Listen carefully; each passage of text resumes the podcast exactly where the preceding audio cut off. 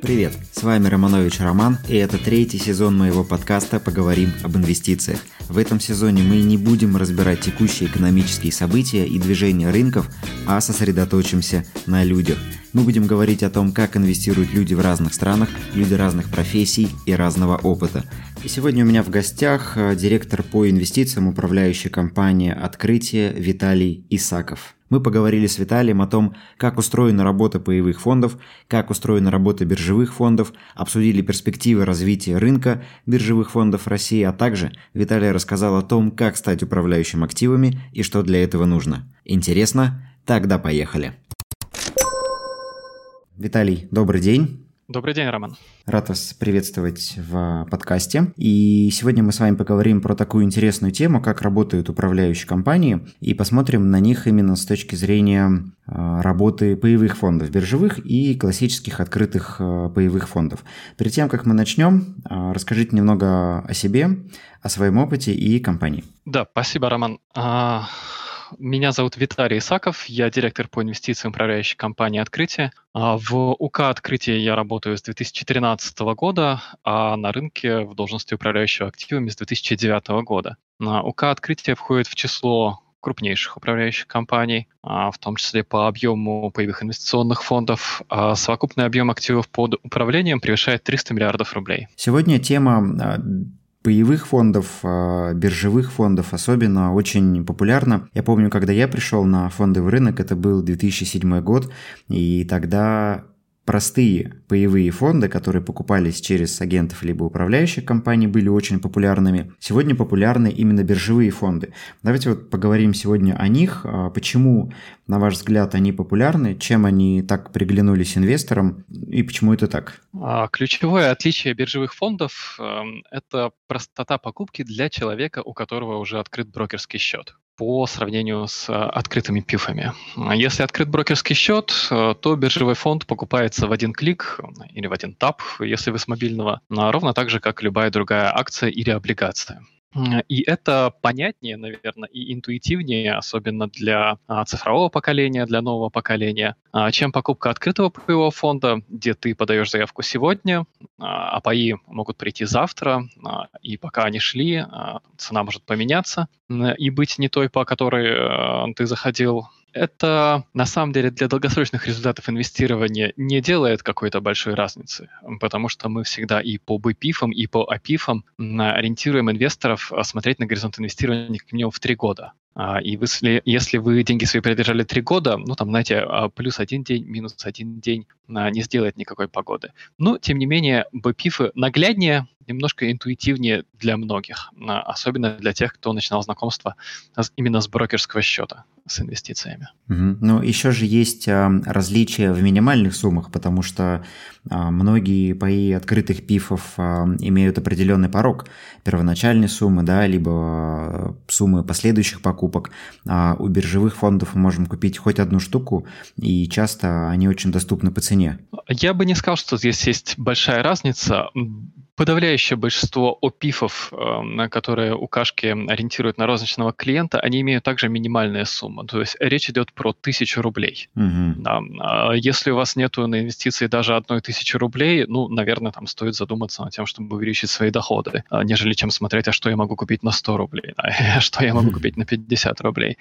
Но, безусловно, а, с точки зрения там, формирования портфеля, если вы хотите купить 10 или 100 разных инструментов, действительно, BPIF Э, ну, многие управляющие компании, создавая BPIF, а, стремятся, чтобы лот был там, в районе 100 рублей или 1 доллара или 1 евро. И это удобно. Но я не могу сказать, что ОПИФы обладают какими-то заградительными суммами для инвестирования. Угу. А если а, заглянуть немного глубже а, в работу фондов и посмотреть, как устроена работа биржевого фонда или обычного паевого фонда, вот давайте об этом поговорим. Меня интересует именно вопрос принятия решений. То есть как управляющий принимает решение о том, что купить в тот или иной фонд. Подавляющее большинство биржевых фондов в России, ну и ETF на мировом рынке, это индексные фонды. А, то есть фонды без активного принятия решений именно управляющим фондом. И кто-то считает, что это хорошо, кто-то считает, что это плохо. А, а, сторонники индексных фондов приведут вам статистику, что большинство активно управляемых фондов с годами отстают от индекса. И да, Э, это утверждение правдиво. С другой стороны, э, хорошо управляемые активные фонды имеют потенциал к тому, чтобы, ну там, если не обеспечить более высокую доходность, то, может быть, обеспечить более э, интересное соотношение доходности и риска, да, а, поскольку доходность это не единственное измерение. Для России, наверное, формат индексного инвестирования пока что непривычен и не совсем понятен. На русский человек, особенно многие люди там, среднего возраста и старше, они считают, что человек хозяин своей судьбы, кузнец своего счастья, да, и не должен бездействовать да, в какие-то моменты на рынке. А вот индексное инвестирование, оно предполагает именно бездействие а, в подавляющую часть времени. Да? А, если взять тот же индекс московской биржи, на который запущено несколько БПИФов, ну и, в принципе, самый популярный индикатор российского рынка. Он пересматривается индексным комитетом 4 раза в год. 15 марта, 15 июня, сентября и декабря. Все. А в промежутке между этими датами, что бы ни происходило на рынке, а, состав меняться не будет, а, и веса акций будут колебаться только ну, там, по мере того, как относительно изменяются их котировки сторону роста или снижения. Соответственно, если я управляю индексным фондом и или если я управляю активным фондом. Допустим, в результате анализа я прихожу к выводу, что какая-то акция, ее ждут очень плохие события. Да. На российском рынке в недавней истории примеров, э, наверное, не найти, а вот из более далекой истории возьмем ЮКОС. Да. Для тех, кто на рынке недавно, да, это была одна из популярных или там самая популярная голубая фишка на российском рынке в начале 2000-х.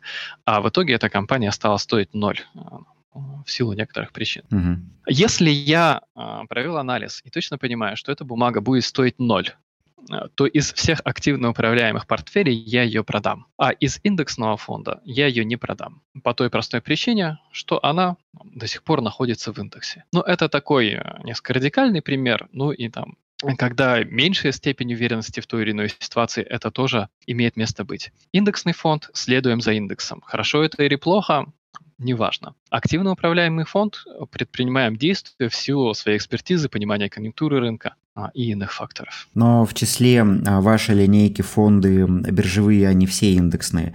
А фонды, которые открытые, а там есть активно управляемые фонды. Да, линейка открытых фондов э, включает в себя 6 активно управляемых фондов. Э, на российском и э, долларовом рынках это агрессивный, сбалансированный и консервативный фонд. Угу. Если вот еще такой вопрос про а, регуляции. Но насколько я помню, а, у паевых фондов есть ограничения по времени нахождения в активах. То есть в течение года какое-то число а, дней они обязаны находиться в активах и не могут выйти из рынка, если, например, он падает. Действительно ли это так или как-то иначе сейчас выглядят вот эти регуляторные рамки для паевых фондов? Это правило сформулировано вот каким образом. Не менее двух третей рабочих дней квартала а, фонд как минимум на 80% а, должен быть вложен в те активы, которые использованы в его названии. Соответственно, если фонд называется «Открытие акции», а, то не менее 80% дней квартала я должен находиться в акциях. Я не могу там, с бухты-барахты выйти в деньги, закупить туда облигации, товарные активы, либо доли в ООО «Рога и копыта». Это направлено на защиту инвесторов, на защиту от миссела, от мискоммуникации, а, чтобы а, действительно фонды содержали то, а, что у них, условно говоря, на обертке написано. Эта самая регуляция относится и к открытым, и к биржевым фондам. Она действительно ну, там, практически не позволяет э, выходить, то, что называется, в кэш да, на сленге, или э, выходить в деньги на брокерском счете, если вдруг управляющий считает что рынок будет падать. Но на самом деле большинство крупных фондов Э, они этим не занимались бы, а, даже если такая возможность была. Потому что практика показывает, что угадать, э, где у рынка вершина, а где дно, никому не дано, а тем, кому дано, они это делают в шести случаях из десяти. А если четыре раза подряд ты промахнулся, отстал от рынка наполовину. А, и этого клиенты, конечно, никогда не могут простить. Поэтому мы занимаемся, и, там, и все наши коллеги тоже занимаются. Если фонд называется акции, он вкладывается в акции. Рынок может расти или падать, э, с годами он растет, это объективный процесс. А, а мы просто пытаемся выбрать наполнение портфеля ну, там, в соответствии со своими представлениями о доходности и риске.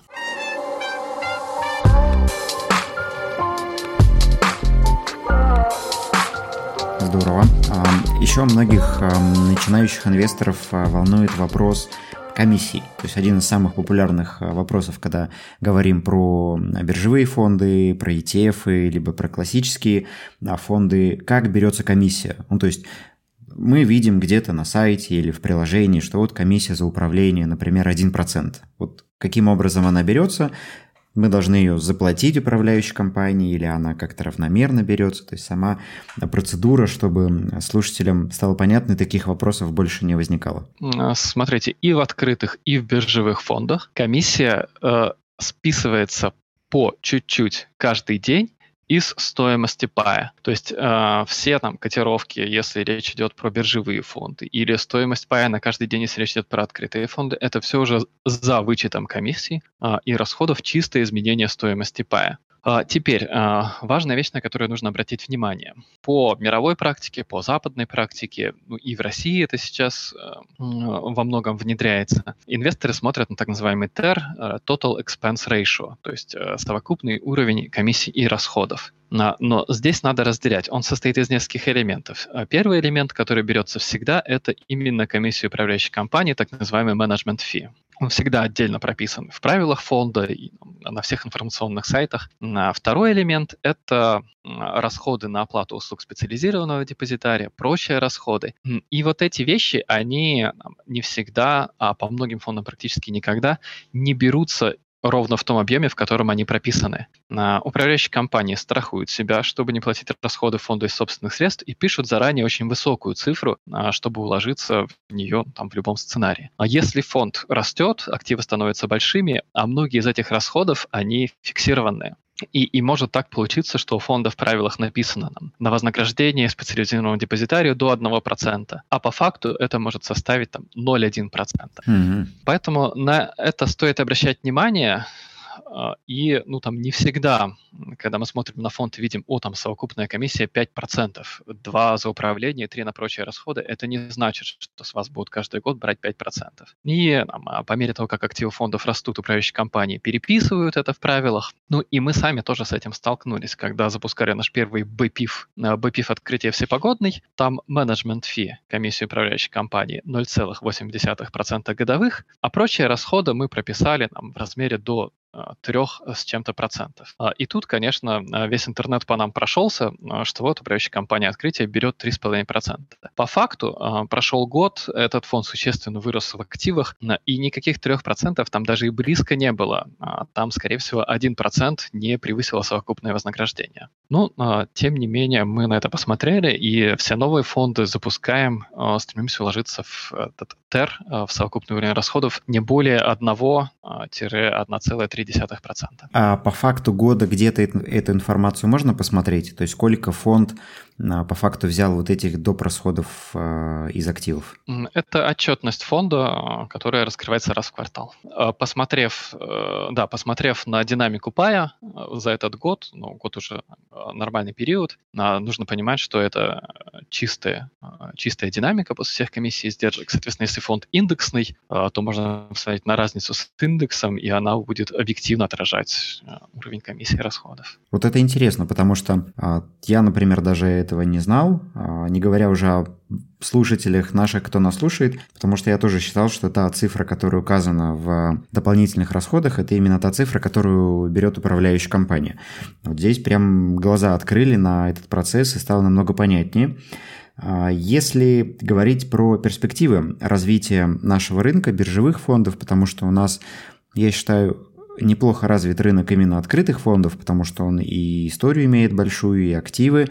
А, посмотрев на то, как развивается рынок ETF, например, в Америке, да, который сегодня один из крупнейших рынков, посмотрев на то, какое количество активов, э, вернее фондов биржевых было в России еще год назад, и сколько сейчас, то видно, что рынок растет очень быстрыми темпами. Вот на ваш взгляд, к чему мы движемся и какое будущее у рынка биржевых фондов в России через э, год, через несколько лет? Я полагаю, что рост этого рынка продолжится продукт востребованный. А при этом, ну, в отличие от классических продуктов, многие люди сами ищут ОПИФы, да, поскольку, ну, давайте скажем так, ОПИФы во многом полагаются на то, что э, клиент пришел в отделение банка, а, не зная, что ему нужно, и консультант а, рассказал ему об этих инвестиционных возможностях. В БПИФах, безусловно, зачастую более вовлеченная аудитория, более продвинутая, а, и трейдеры, и инвесторы, люди, которые объединяются в комьюнити, обсуждают, смотрят все параметры, выискивают что-то. Здесь я хотел бы отметить два таких важных и, или интересных факта. Значит, первое. Успех формата ETF на Западе он вызван не только там, какими-то объективными преимуществами, но и тем, что по сравнению с mutual funds, то есть э, с, э, ну, с их боевыми фондами, для именно западных инвесторов это дает огромную налоговую экономию именно сама структура ETF. А, и это одна из предпосылок к буму популярности. В России такого нет. В России очень льготный режим инвестирования а, в паевые фонды, но он практически одинаковый и для биржевых, и для открытых фондов. А, поэтому с этой точки зрения, с точки зрения налоговых льгот и преференций, БПИФы не лучше ОПИФов, а, а в чем-то даже и уступают. В чем именно они уступают? Я думаю, что многие инвесторы знают про инвестиционный налоговый вычет. Это когда, владея паями 3 года, можно не платить налог с прибыли 3 миллиона рублей в год. При этом в ОПИФах можно менять один фонд на другой, и эта налоговая льгота сохраняется. И это может быть удобно для управления своим портфелем. А, например, поменяться из акций в облигации и наоборот дает некую меру управления. Но речь идет именно про фонды а, одной управляющей компании. Да, да, да. Внутри одной ОК, конечно. А в БПИФах процедура обмена не существует. Можно только продать один БПИФ, купить другой. А как только вы продали, у вас наступает налоговое событие. Поэтому, чтобы получить в БПИФе а, по полной налоговой льготу, нужно три года его держать. Угу. И ну, такое важное отличие да, от западного рынка. А второй факт, что, конечно, в России на самом деле достаточно активное и продвинутое население а, с точки зрения финансовых услуг, желание э, разбираться и пробовать что-то новое. И во многих э, вещах да, более продвинутое, чем в развитых странах, да, в странах Запада. Но мы это видим, например, по проникновению бесконтактных платежей где Россия там, в числе лидеров мировых, и там, больше то ли бесконтактных платежей, чем в Америке. Но я думаю, что взрывной рост рынка БПИФов а, это тоже некое отражение а, растущей финансовой грамотности, стремление разбираться, пробовать что-то новое и удобное. Поэтому mm-hmm. это фактор в пользу популярности. А другой вопрос, что, конечно, рынок э, в стадии эксперимента, да, и управляющие компании пробуют, э, что работает лучше, что работает хуже, и клиенты пробуют для себя. Ну и, наверное, такое многообразие и этот э, кембрийский взрыв э, разных форм и форматов, он через какое-то время все-таки сожмется, да, а потому что, глядя на некоторых коллег, которые запускают сразу по 20 фондов, в том числе на какие-то эзотерические, экзотические стратегии, типа спаки uh-huh. там, или иные, ну, мне лично сложно представить, что в России найдется такое количество действительно людей, заинтересованных конкретно в этом классе активов. А, а ежели они все-таки есть, а, с большой вероятностью это будут квалифицированные инвесторы, которые могут эм, эти а, или аналогичные, или более ликвидные инструменты найти на западных рынках. Поэтому с интересом наблюдаем за развитием этого рынка активно участвуем. А, в частности, в этом году линейка BPIF открытия расширилась до 7 фондов. Угу, отлично. Но в описании мы укажем ссылку, по которой можно будет перейти и ознакомиться а, с фондами УК открытия, в том числе а, биржевыми фондами. У меня, Виталий, еще такой вопрос. Он сейчас буквально появился. Его не было в списке согласованных, но я его задам. Если готовы, то ответьте. Вопрос для тех ребят, которые хотели бы посвятить себя деятельности управляющего. Что нужно для того, чтобы стать управляющим а, в управляющей компании? Для того, чтобы стать управляющим в управляющей компании, вы знаете, это очень большая разница между тем, чтобы торговать на собственный счет, и даже между тем, чтобы успешно торговать на собственный счет. А, поскольку работа управляющего — это не столько и не сколько а, успешные результаты инвестирования, сколько возможность преподнести это, продать это, убедить клиентов, в том числе убедить клиентов в неизбежные периоды отстающей доходности или неких просадок, как мы видим, например, сейчас на рынке рублевых облигаций. А, поэтому вы можете там, успешно торговать на собственный счет, э, можете быть успешным спекулянтом, но будьте готовы. Там, вы можете торговать, например, по теханализу. Ну, там кто-то говорит, что это работает, кто-то говорит, что это не работает. На практике, да, есть меньшинство, которое может успешно это делать. Будьте готовы, что, там, став э, управляющим в управляющей компании, и придя на встречу с клиентом, ваши разговоры о том, что, вы знаете, вот тут осциллятор пробил облако Ишимоку, они не впечатлят клиента. А, и, конечно же, все крупные управляющие компании, когда речь идет о десятках и сотнях миллиардов рублей, они управляют портфелями, исходя из фундаментального анализа. Если мы говорим про рынок акций, то это в первую очередь понимание качества бизнеса, возможных темпов его роста, прибыльности, э, динамики финансовых показателей, а в купе с э, текущей оценкой возможности доносить свои мысли структурированно, ну, управлять портфелями, а, ну и, конечно же, а, оставить эмоции за порогом, а, поскольку периодически это очень большое давление. Ну, большая разница, давайте скажем так. Ну, а с точки зрения обязательных каких-то вещей, это аттестат пятой серии, да? И, наверное, какое-то образование специальное или образование не так важно, как аттестат? Вы знаете, законодательные требования, если мы говорим про чисто законодательные требования, это действительно аттестат. Э, но я вам скажу, что этот аттестат, ну, на него сдать, а, по крайней мере, когда это делал я, ну, много-много лет назад, было достаточно несложно. А, поэтому я не могу сказать, что это какой-то очень сильный барьер. Поэтому дерзайте. Угу, отлично. Ну, а, в, в, в тему аттестата, кстати, получив этот аттестат, вы можете автоматически стать квалифицированным инвестором, не имея там, 6 миллионов рублей активов. Полезная вещь. Это да, действительно. Ну и заключительный вопрос. Спасибо за все то, что сказали до этого. Действительно было очень ценно, полезно. А, вопрос традиционный, который я задаю всем гостям, приходящим в подкаст, это пожелание нашим слушателям, инвесторам. Пожелание такое. Начните инвестировать, а, даже если вы не уверены, есть какие-то сомнения. А, чем раньше вы начнете, тем быстрее наберете опыт.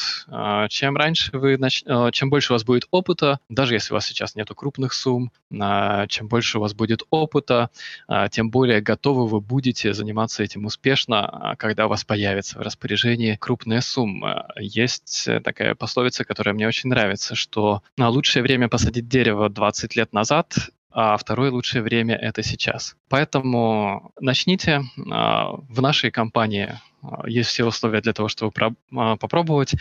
В частности, на упомянутую мной новую линейку BPIF открытие сейчас дает кэшбэк 30% до 1 декабря. Зайдите Отлично. на сайт, посмотрите. Это прям э, очень сильно снижает ваш риск. Здорово. Ну, спасибо, что пришли. Уверен, нашим слушателям было полезно. Приоткрыли много вопросов, которые э, возникали при работе с биржевыми либо открытыми фондами. Еще раз спасибо. Э, надеюсь, еще увидимся. Да, Роман, э, спасибо вам. До свидания. Был рад. До свидания. Спасибо.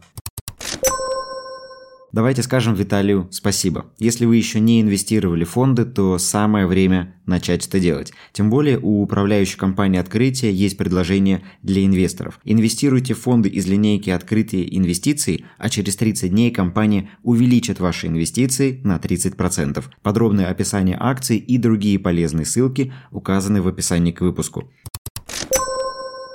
Благодарю вас за прослушивание выпуска и ваши оценки в Apple Podcast. Для меня это действительно очень важно. Если вы хотите взаимодействовать с моим контентом, моими идеями и взглядами на рынок чаще, то подписывайтесь на мою страницу в Instagram или Telegram-канал. Все ссылки также указаны в описании к выпуску. Услышимся в следующих эпизодах. Удачных вам инвестиций и пока!